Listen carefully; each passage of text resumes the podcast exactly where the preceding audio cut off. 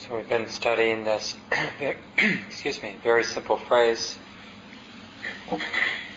recorded in the Dhammapada, number 183, says something like refraining from what is unwholesome, engaging in what is wholesome, purifying the mind. These are the teachings of all the Buddhas. So yesterday or the last couple nights, I, I mentioned sort of challenging all of us. Are we interested in learning and abandoning the actual causes of unhappiness? So assuming that there are actual causes, actions, ways of being that lead to unhappiness, are we interested in that? Interested in doing what we can to abandon them? And then the other question is, are we interested in learning and setting in motion the actual causes for happiness? I mean, are we willing to put some time into that?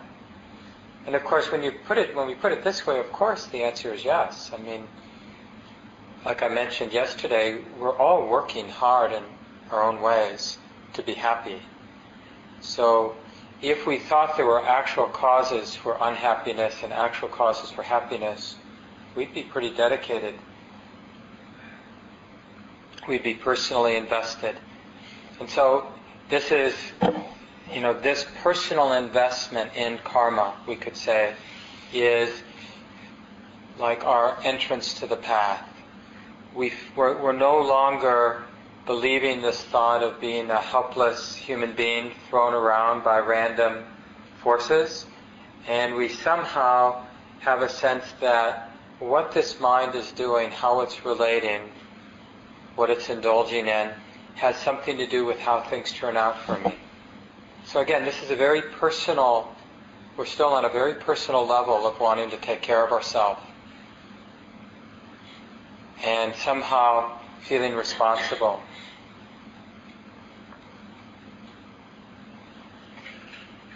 Becoming a reflective human being and even though this teaching was given, this particular teaching of the Buddha was given to a young boy, um, the Buddha's son, Rahula, when he was a novice monk, seven or eight or nine years of age, um, it's very useful for us. And it's basically um, inviting Rahula to take up this responsibility. He starts off this teaching for his son by talking about the importance of truthfulness. Even in jest, I tell you, you should never tell a lie.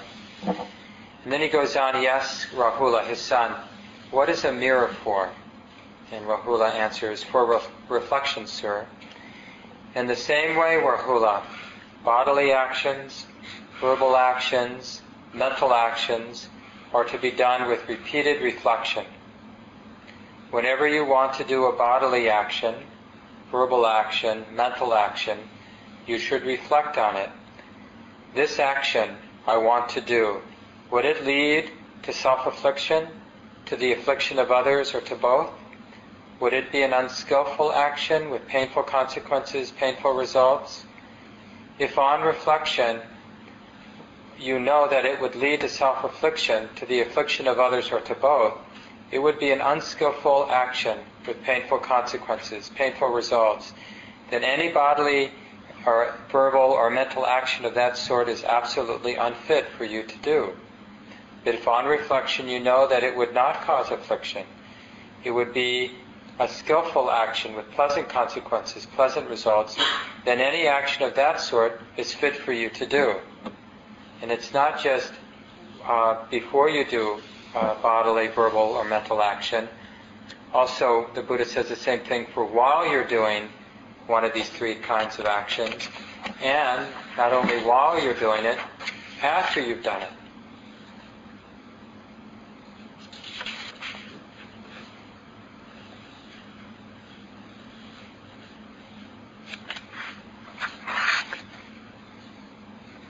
And I'll just read the last one. So, having done a mental action, a verbal action, a bodily action, you should reflect on it. This mental action, this verbal, this bodily action I have done, did it lead to self-affliction, to the affliction of others or both? Was it unskillful?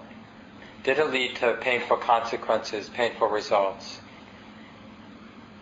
And he goes on, he says, if it was skillful, with pleasant consequences, pleasant results, then you should stay mentally refreshed and joyful, training day and night and skillful mental states, bodily states, verbal states.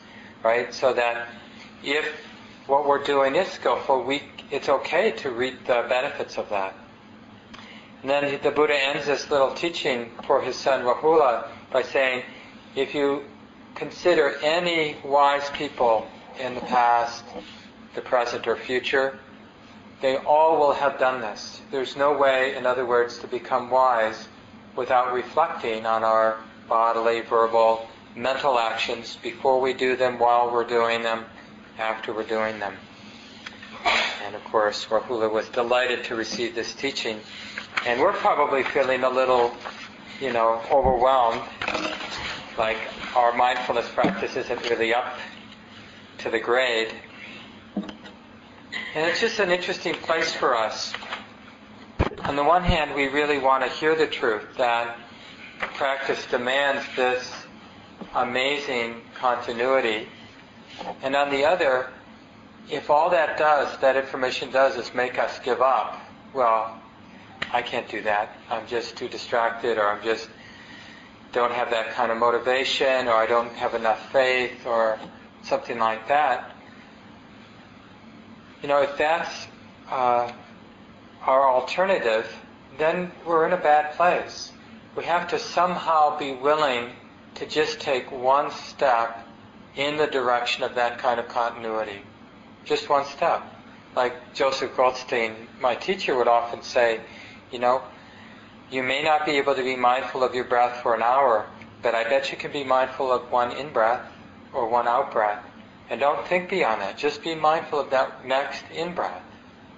And feel that simple, appropriate satisfaction of having been mindful for a half breath. And then the next half breath. Do your best with that. Step by step like that.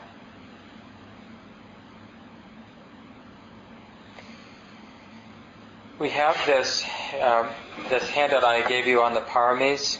Um, on the back side, Steve Armstrong, some of you know, a wonderful teacher and somebody who teaches here in Minnesota once a year.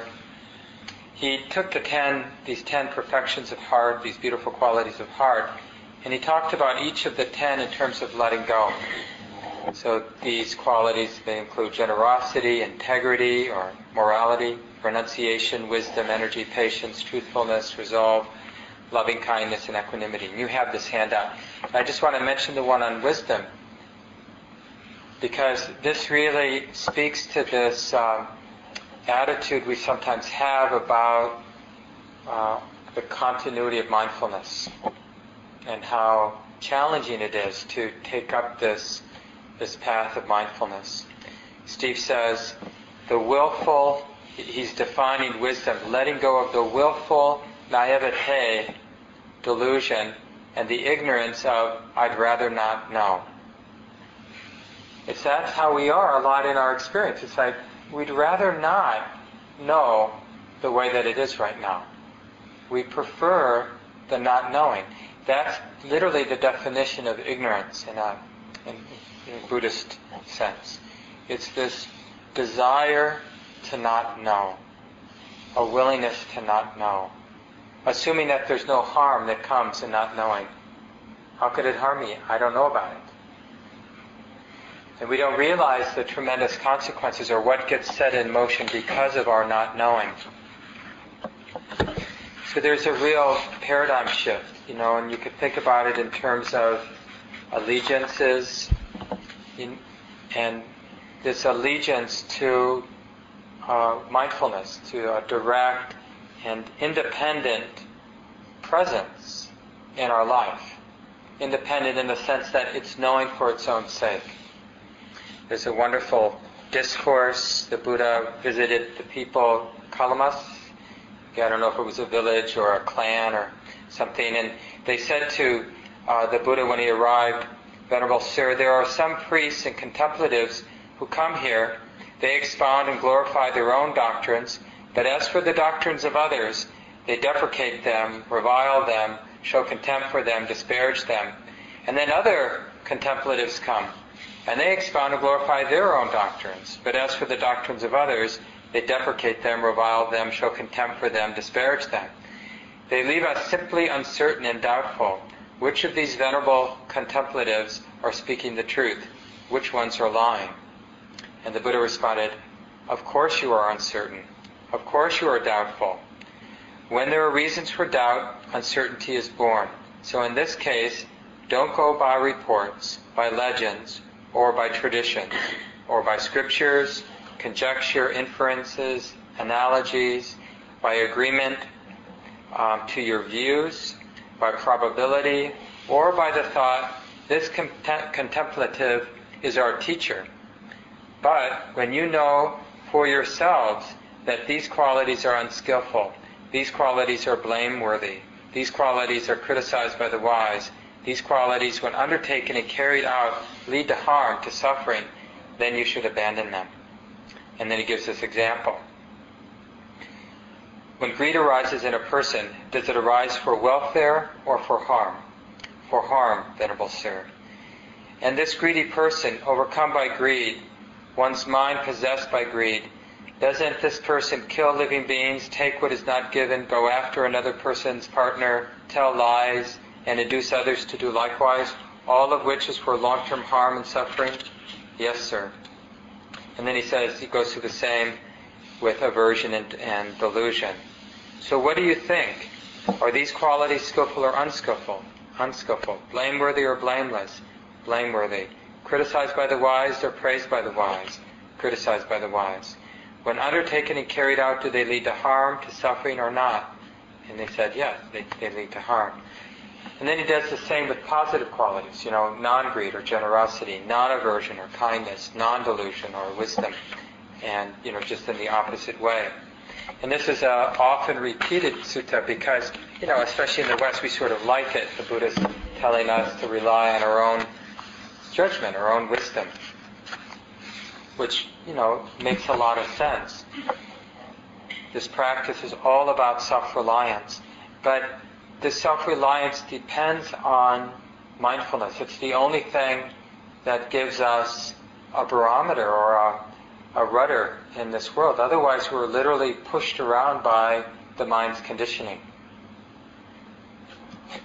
Joseph Goldstein begins this chapter 7, Purifying the Mind, with a quote from Rumi Which one is more, a crowd of thousands or your genuine solitude? Freedom or the power over an entire nation?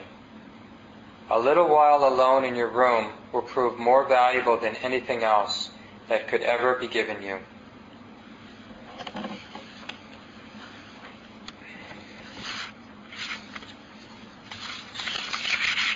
In this chapter, Joseph Goldstein talks about how he, uh, this, this fortuitous set of circumstances, ended up with his teacher, who he spent much of seven years practicing in Bodh Gaya, uh, where Munindraji, who had just recently returned from nine years of practice and study in Burma. He's an Indian man, but he had been a, I think, a civil servant in Burma, and then got interested in meditation and basically moved in for a while and studied with uh, Mahasi Sayadaw, a famous Burmese teacher, um, and then uh, studied there for nine years, and then returned to India and took over the Burmese Vihara in Bodh Gaya, which is the place of the Buddha's enlightenment.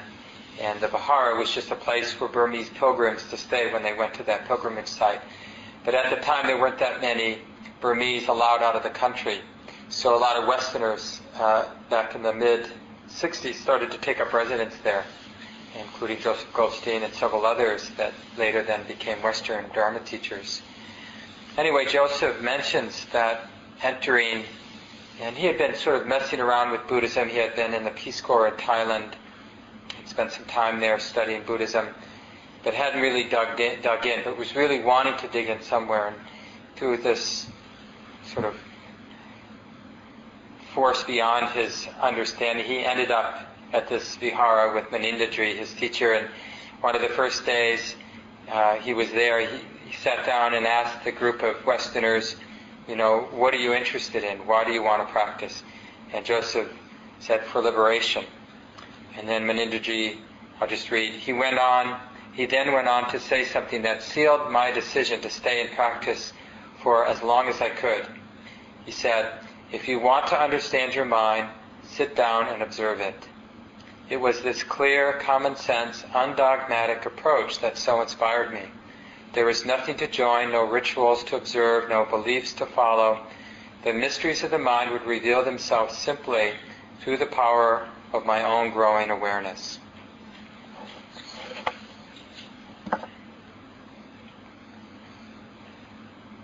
And that's really the, the faith. It's really an insight and then the faith that arises from that insight that we have this potential tool. We have this capacity to be mindful. Initially, we don't even know what that means. It's, it's kind of fumbling. We have moments, but we don't really understand its value. It's like, uh, you know, some great jewel that's been covered in mud. Evidently, there's one of the bigger um, Buddhas I think it was in Burma, but it might have been in Thailand. Um, and during the wars that often went on between Burma and Thailand several centuries, many centuries ago, they covered the, this big statue with gold leaf. They covered it in mud and or plaster or something, and uh, and then somehow, you know how it goes, people forgot about it. And uh, centuries later, you know, they were repatching the plaster and kind of saw through the cracks something golden and shiny and uncovered it to realize, you know, that it was this beautiful golden statue of the Buddha. And it's a little like that with mindfulness. It just seems so ordinary.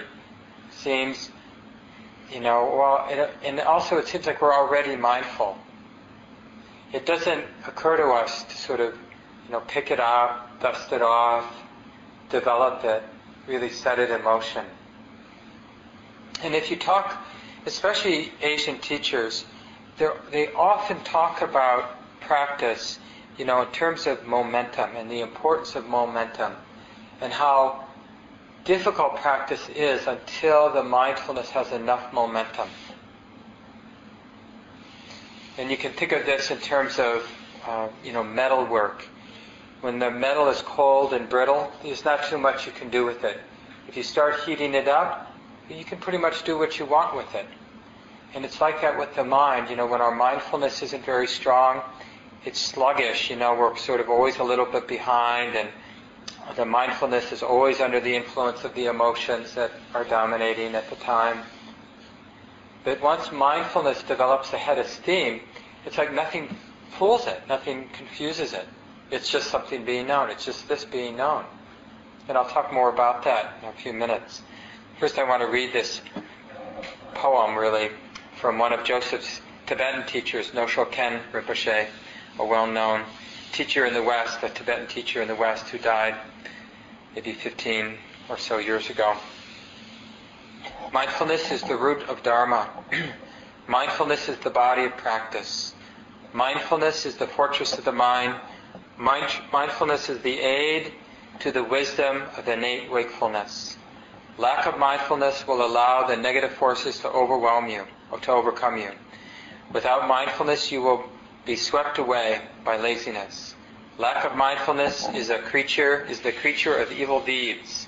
Without mindfulness and presence of mind, nothing can be accomplished. Lack of mindfulness piles up lots of shit. Without mindfulness, you sleep in an ocean of piss. Without mindfulness, you are a heartless zombie walking a walking corpse. Dear Dharma friends, please be mindful.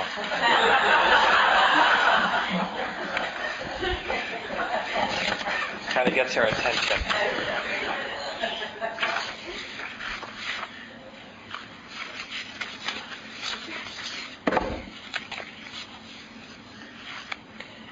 Guy Armstrong, some of you know, wonderful teacher from Spirit Rock and also teaches at IMS he um, was visiting um, Nepal where Nyoshul Khen Rinpoche was, and uh, he tells this wonderful story of he, he uh, Sharon, I think, who uh, Khen Rinpoche was also one of Sharon's teachers, and Sharon had asked Guy to bring some dana, some money to give to her teacher, because he knew she knew he was visiting, and so he had this uh, audience with Nyoshul Khen Rinpoche, gave the, the dana, and the, the way Guy describes it is that he just entered into a very pure state of awareness, mindfulness, sort of uh, a more purified mindfulness than we often would experience.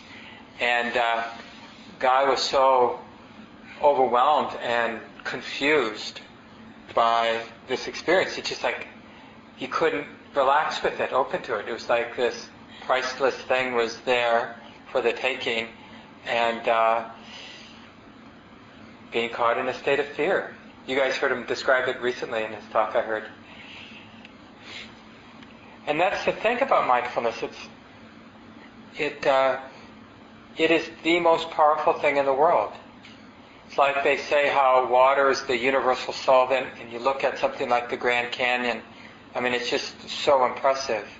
So in a material realm, you know, maybe water is the universal solvent, but in the ultimate realm, mindfulness is the universal solvent. It's it's what really opens up everything.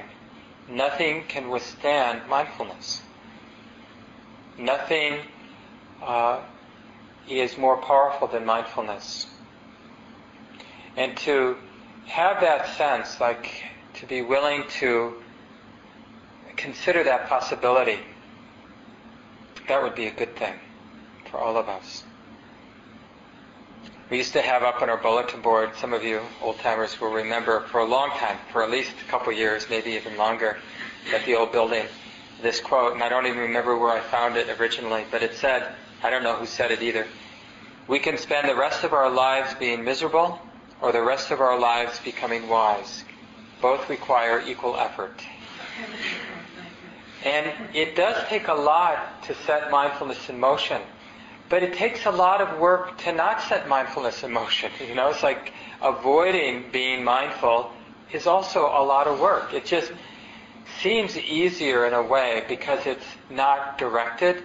You know, it's random. We're sort of worrying about this and then planning that and then complaining and then blaming and all of which is a lot of work. But because we're moving around, it never seems to add up. Never seems like we're working really hard. But when we look back and we think about what we've done with our life, you know, how many times we've just been sort of bumping around, walking, tripping over ourselves, it makes sense that maybe we'd want to be a little bit more systematic. I still get really inspired. I mean, I feel like such a beginner in this way, um, but I have real faith in mindfulness and and really wanting to keep putting the time in. You know, just sitting every day is an example of that. Even if our sits are what we imagine are totally worthless, if all our sit is doing is helping us remember our respect for mindfulness, like we're not actually cultivating mindfulness in our sits, but just the ritual itself is reminding us that it's of real value in my life and I don't want to forget it. I think that's worth it. I think it's worth spending an hour a day, even if you're not cultivating mindfulness, but you're just remembering its value.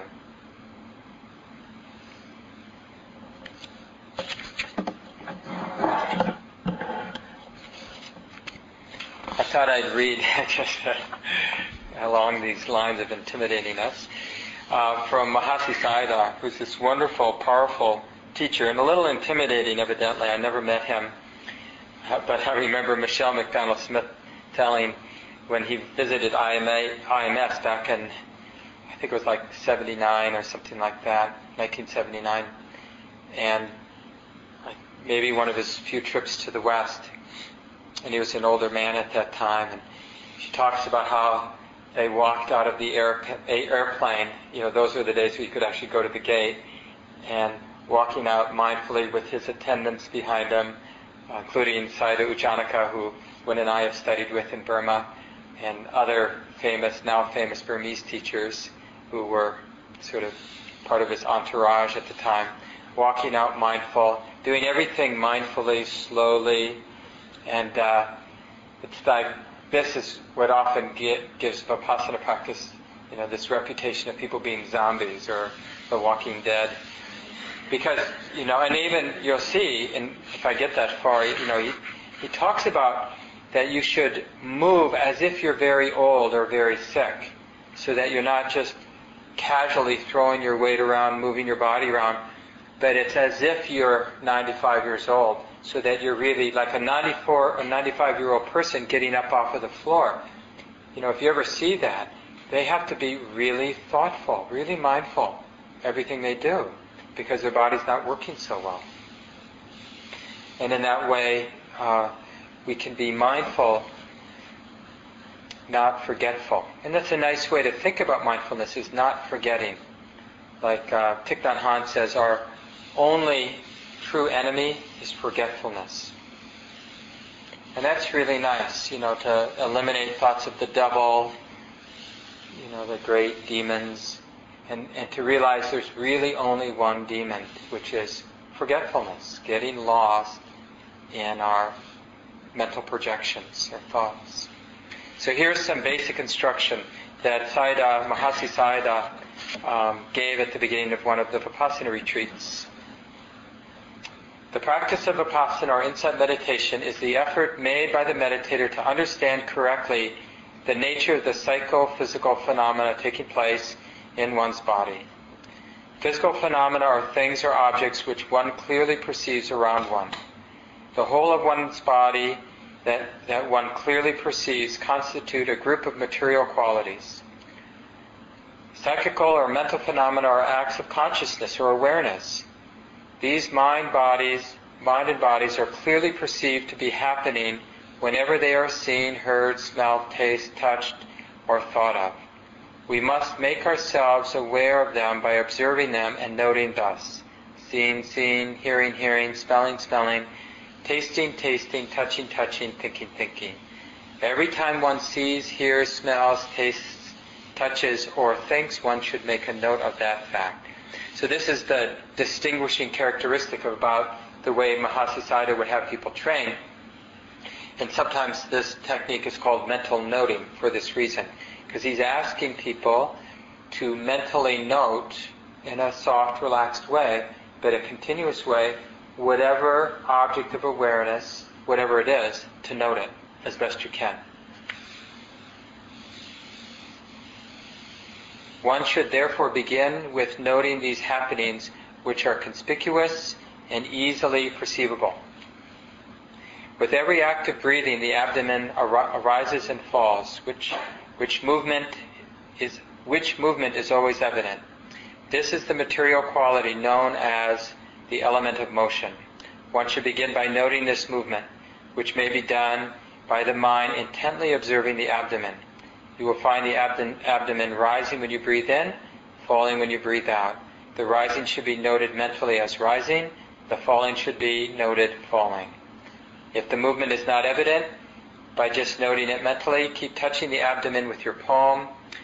Do not alter the manner of your breathing, neither slow it down nor make it fast. Do not breathe too vigorously either. You will tire if you change the manner of your breathing. Breathe steadily as usual and note the rising and falling of the abdomen as they occur. Note it mentally, not verbally. In Vipassana meditation, what you name or say doesn't matter. What really matters is to know or perceive. While noting the rising of the abdomen, do so from the beginning to the end of the movement, just as if you were seeing it with your eyes. Do the same with the falling movement.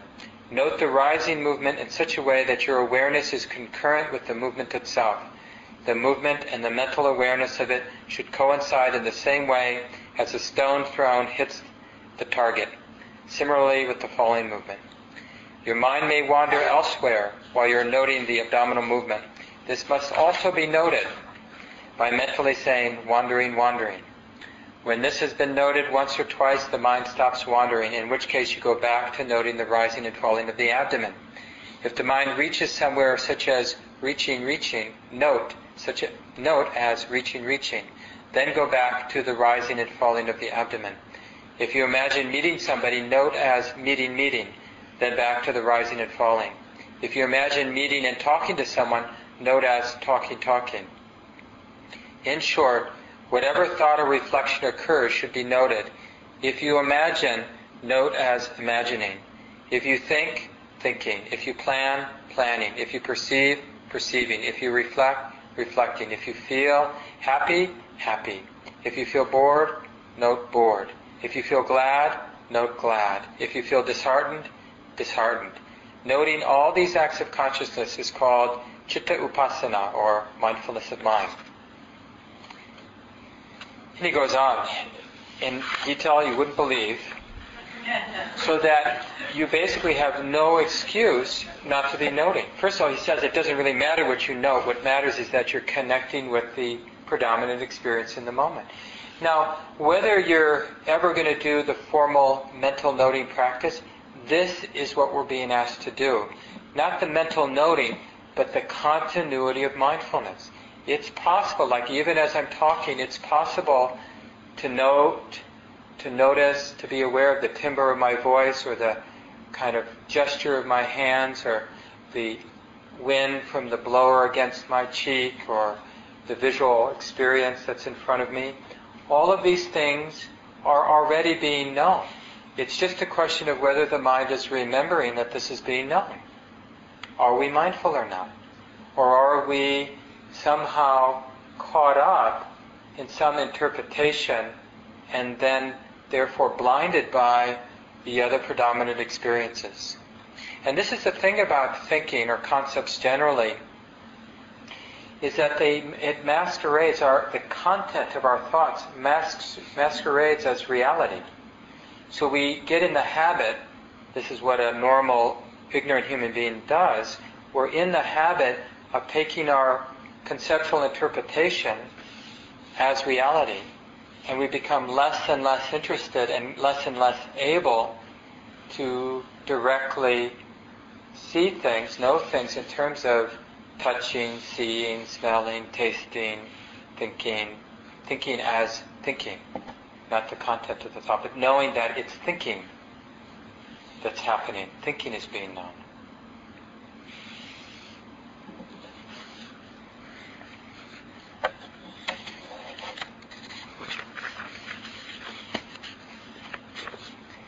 And of course, there's tremendous freedom in this uh, this uh, development of mindfulness when it builds a head of steam, because what that what that commitment to mindfulness does is it creates cracks in the dukkha that our thoughts project onto our life, the suffering, the stress, the burden, the weight that we experience in life. In this, maybe you need to take as just a, um, a hypothesis initially, but the suffering we experience in life is a mental projection, a seductive mental projection. And so, what mindfulness does is it creates cracks in that, in the completeness of the mental projection. It begins to fall apart. Or any of you, I know some of you are the Metta Mail, This is a community group that Kevin Freiberg started uh, via the internet, and people on an email list just share their practice reflections with each other um, a couple times a week usually. Anybody could join. There's the emails up on the bulletin board, and you just, you know, people randomly decide to share a little bit about their practice to the whole email list.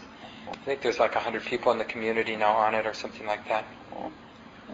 But recently, one of our um, regular community members, Mike, sent out an email. He talked about getting disturbed by this greater sensitivity he was starting to experience in his practice and feeling like he was going backwards in his practice that you know instead of being less neurotic he was becoming more and more neurotic because he was seeing so much more and then he came across this teaching you know which is very common it was from one of my talks but it's kind of teaching you hear from everyone all teachers and you could probably tell your friends the same teaching and it was the, the basic teaching that knowing that the mind is worrying is not the same as just being caught in worrying, worry. Or knowing that there's hating going on is not the same as hating. being mindful that there's hatred happening is not the same as just being a hateful person. And getting that distinction, like that it's we should be grateful to start seeing what's happening. At first, it's like we don't really want to know, like that quote I read from Steve Armstrong. We prefer the ignorance of not knowing. We don't really want to know what's going on because initially it feels painful to see it. Because as we become mindful, one of the first things we become mindful of are all of the consequences of being attached, all the consequences of being caught up in different ways, reactive in different ways. We feel the body more intimately, and we feel the body is basically the repository of all the mental tension that has been played out during the day, or weeks and years and maybe lifetimes. And so when we're mindful, we feel that, and we feel like, God, why would anybody want to do this practice? But if we just stick with it, the mindfulness also begins to reveal the cause of all that tension and how unnecessary that cause is, how diluted it is, how, yeah, just uh, like a house of cards, something that can fall apart relatively easily when it's seen. And so we can start to feel empowered when we start to notice the different patterns because once we notice them, it, there's a possibility of them falling apart like a house of cards. Once we notice we're in a fit with a moment of mindfulness that reveals, oh, the mind is in a complete fit right now. And it's like this. Then it's possible for that fit to lose all of its supporting causes and literally disappear, or at least fall apart slowly. But if we don't see it, being in a fit has the tendency to replicate itself, to strengthen itself. Because it's so painful being in a fit, and because we feel that pain on some level, we must feel uh, so justified in being in a fit because I hurt so much. It, it's probably appropriate that I'm in a fit. Why else would I be hurting? You know, it's like I should get upset. I should be reactive because something intense is going on because I hurt so much. And so we get reactive and we hurt more and we feel more compelled to be in a fit because the pain blinds the mind. And we keep digging in. You know, in just so many different ways we keep digging in.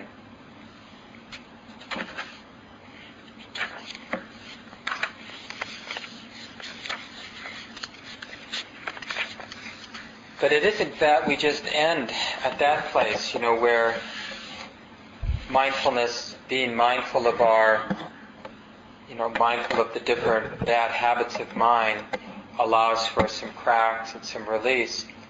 But at some point, uh, a deeper insight, it's like uh, the mind, a revolution in the mind.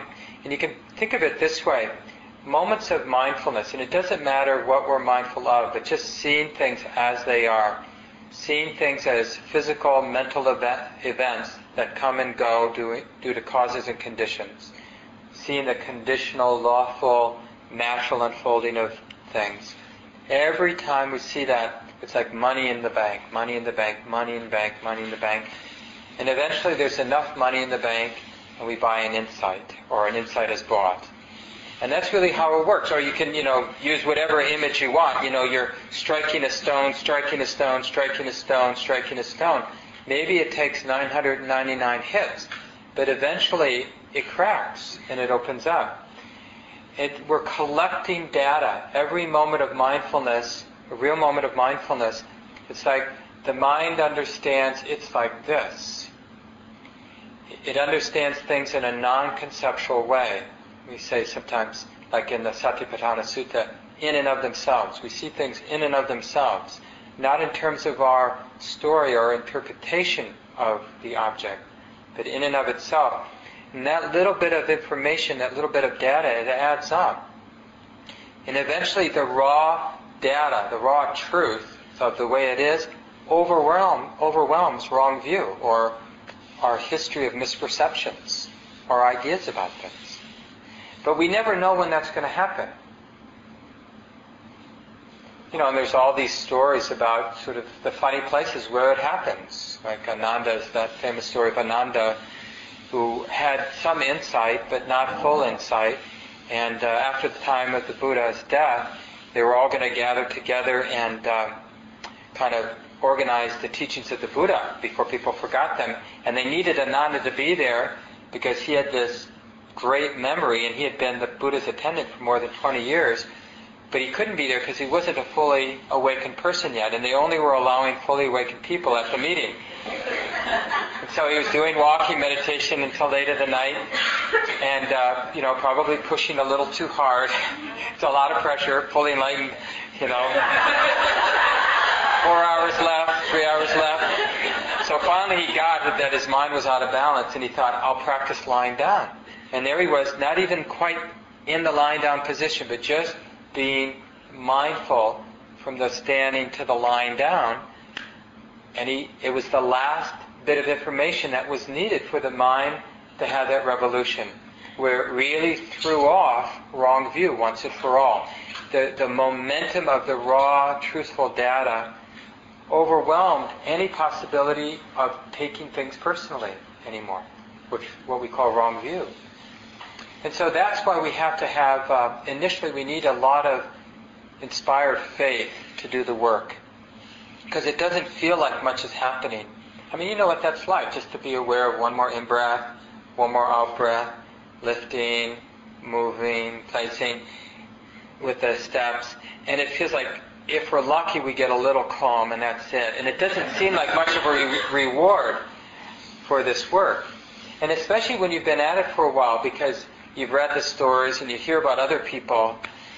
In this book, uh, Joseph Goldstein tells his story of uh, in his early years, and he was just sort of just beginning to practice, not really systematically at all, just kind of playing around a little bit and studying. Um, and he was a philosophy major, so he was really interested in the teachings uh, while he was in Thailand, but hadn't really started a systematic practice. But one day, somebody was just reading a Tibetan text about the unborn and he was just listening. He was just kicked back, listening to this guy reading from this Tibetan text, and his mind just opened right, just right at the beginning of his practice, and had a an insight into the unconditioned. And uh, so we never know when these things, these insights are going to arise. Like how much more push the mind needs to see things that it's currently not seeing, to kind of go beyond or ordinary self-organized reality. But we can see, even in the very beginning, we can see that uh, mindfulness makes a lot of sense. It's like it makes sense to us intellectually. It makes sense that we would want to be mindful, that we would want to see things in and of themselves. It makes sense we'd want to do this continuously. Like when would it be unskillful or not useful to be mindful? How could it be harmful? What thing do I that I care about would it be harmful for? Like would it make me a worse cook? Uh, a, a, not such a good friend?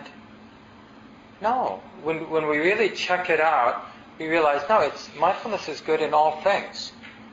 We have every reason, from the most mundane reasons to the most spiritual reasons to be devoted to mindfulness, this purification of the heart.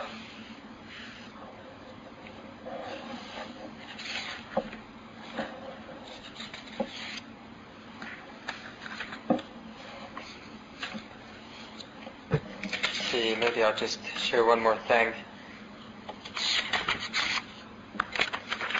Some of you have heard this sutta before, but it's really nice, concise teaching from the Buddha, and we can end here and then open it up for discussion. This is uh, Andy Olendzki translates the title as "The Thorn in Your Heart." Fear, and this is the Buddha speaking. Fear is born from arming oneself. Just see how many people fight.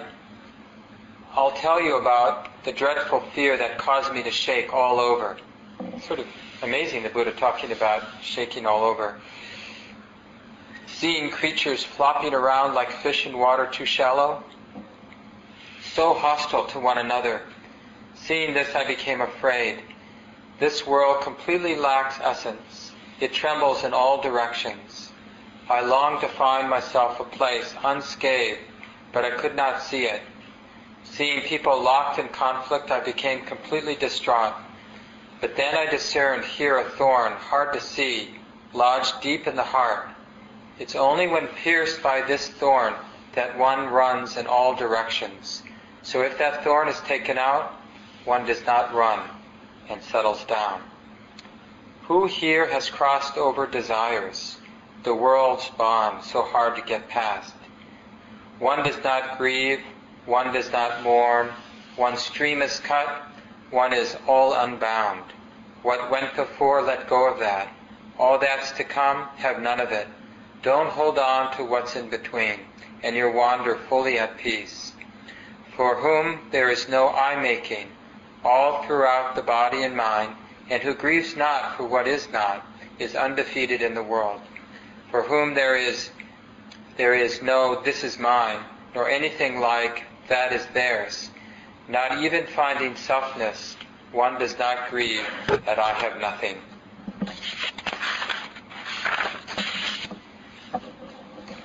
So I'll leave it here. See if some people have any reflections from your practice you'd like to share with the group or questions about the talk tonight. And there will be time for some questions and discussion tomorrow after the guided sit. We can take 10 minutes or so if there are any thoughts. Yeah, Eva.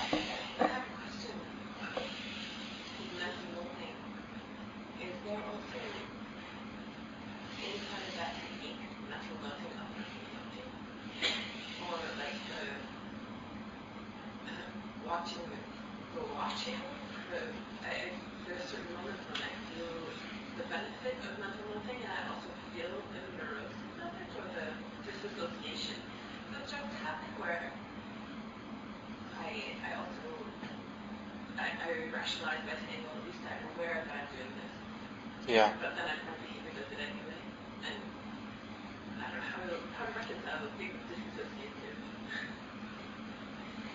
Yeah. The, the, the idea is to create a mental habit so that it happens naturally and, and mostly effortlessly, that the mind, it's like with the act of perception is the, the mind's engagement by naming it or noting it.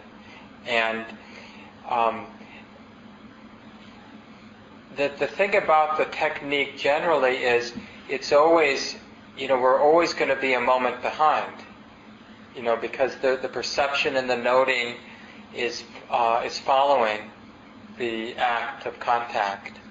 There's contact and noting, contact and noting, contact and noting.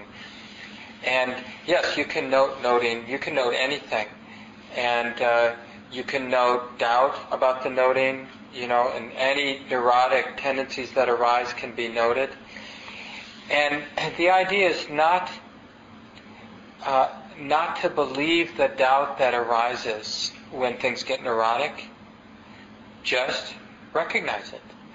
And, you know, remember that the technique is less important than the spirit of the practice. The spirit of the practice is the continuity of mindfulness. That the mind is clearly aware that this is being known. This is being known. And the noting technique is a skillful means that can support that. I would never suggest to people to note at all costs. And I think these days there are very few teachers who teach that way anymore, you know, to note at all, at all costs. But I also feel like some people have dismissed noting as never useful, and I don't think that, that doesn't seem right to me. I think most people, there are times when noting is useful, and it's definitely useful out in life a few notes here and there can really stabilize our attention.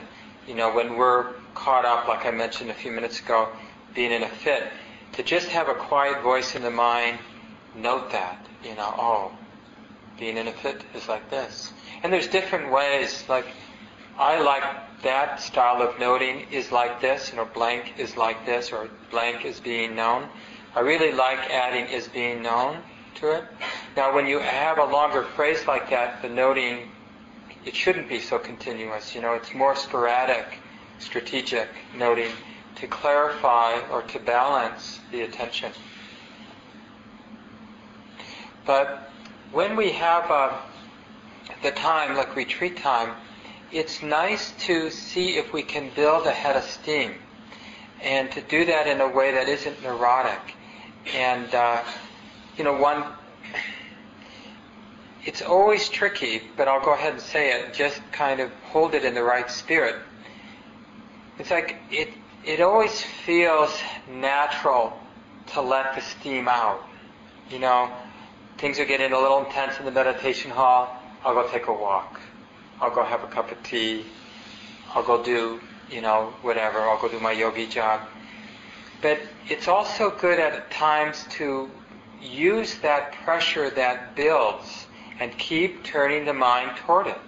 Just keep being mindful of what it is. And if there's pressure building, then be mindful of the pressure building. Because there's a kind of an exponential function. You know, as things get more intense, it's easier to be mindful. And we can develop a lot of momentum in the practice. But as soon as things get intense, if we go looking for a way to release that tension, it's like we stay in a more normal state of consciousness for longer periods of time. Now, there are a lot of people who do, who kind of get out of balance in practice. And so it's easy for us to see that and realize, oh gosh, I don't want to do that. But we forget, we get out of balance not doing practice too, all the time. I mean, I could tell you all kinds of ways I've gotten out of balance for all sort of silly reasons. You know, so why not experiment in practice, even if sometimes I get a little off in doing that? And people, we shouldn't be afraid. Life is a risky business, and you know we should be willing to take some risks. Meditation isn't risk-free, but it's you know it's definitely not as risky as not doing meditation practice. But it's not risk-free. I mean, we can get into weird little sub eddies, you know, and eventually, if we're lucky, a teacher will come and or friend will come and say, hey, you know, you're, you're getting weird. you know, do some loving kindness practice or let's go play frisbee or something. Other thoughts or questions? Yeah, Jana. My question is about um, the relationship between concentration practice and mindfulness practice. And the reason I'm asking that is I feel like when I'm on retreat, I, I know I can see the difference between my mind on retreat, which feels capable of the mindfulness practice, and my mind in everyday life, which is usually just, uh, you know, like, um, I don't want to do mindfulness practice in my everyday life because there's just so much confusion and so much momentum towards annihilation that it's like, ugh, can't, you know, so I just focus on doing concentration practice. But then when I come on retreat, I'm like, oh, geez, like there's no no involvement here. It's a little overwhelming. So I feel like there needs, like, so I am out of balance, and I'm asking sort of like how in a daily like practice situation I should approach that. Yeah, I just turn it around. I would do uh, mindfulness practice in daily life and at home when you're sitting, as messy and painful as it is and do concentration practice when you're on retreat.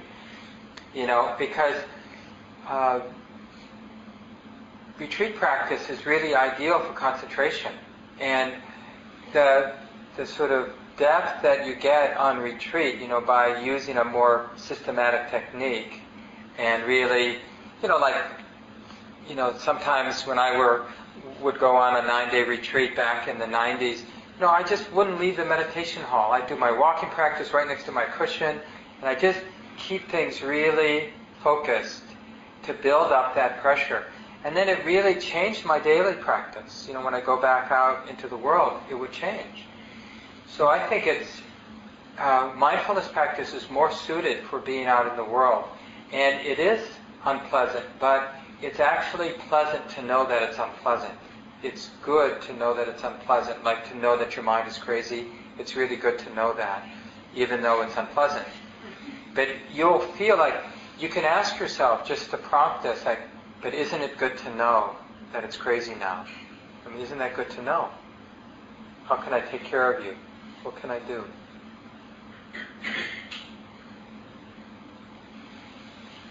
Time for one more comment or question? If there is anything? Yes, Alex. Just a story about mental noting and practice. I'm a big fan of mental noting because I feel for me it's been very helpful identifying patterns and trying to break out of habitual patterns. And um, recently I was, my energy was really low about doing my own medicine and all kinds anyway. And I noticed that uh, I was in the very, very before David, I was like, oh, look how little food I can eat. And there was that moment I was like, oh, hello, eating disorder talk that was very different. what is this? And uh, maybe I'll add some like vegetables to the of my history. And that was really amazing to see that practice was there when I was like, of it and feeling, and, and unhelpful patterns were coming in, and that was just so lovely to see that come to. Yeah. Yeah, one way or another, we need that reflective quality happening. It's really uh, the result of space in the mind. You know, the space to see what's going on, and the verbal, or the mental noting rather, is just operates in that space. You know, it comes out of that space. It's like the voice of intuition or voice of mindfulness that knows. It's like this. Yeah, thanks for sharing that story. So maybe we'll leave it here and just take a few seconds, let go of the words.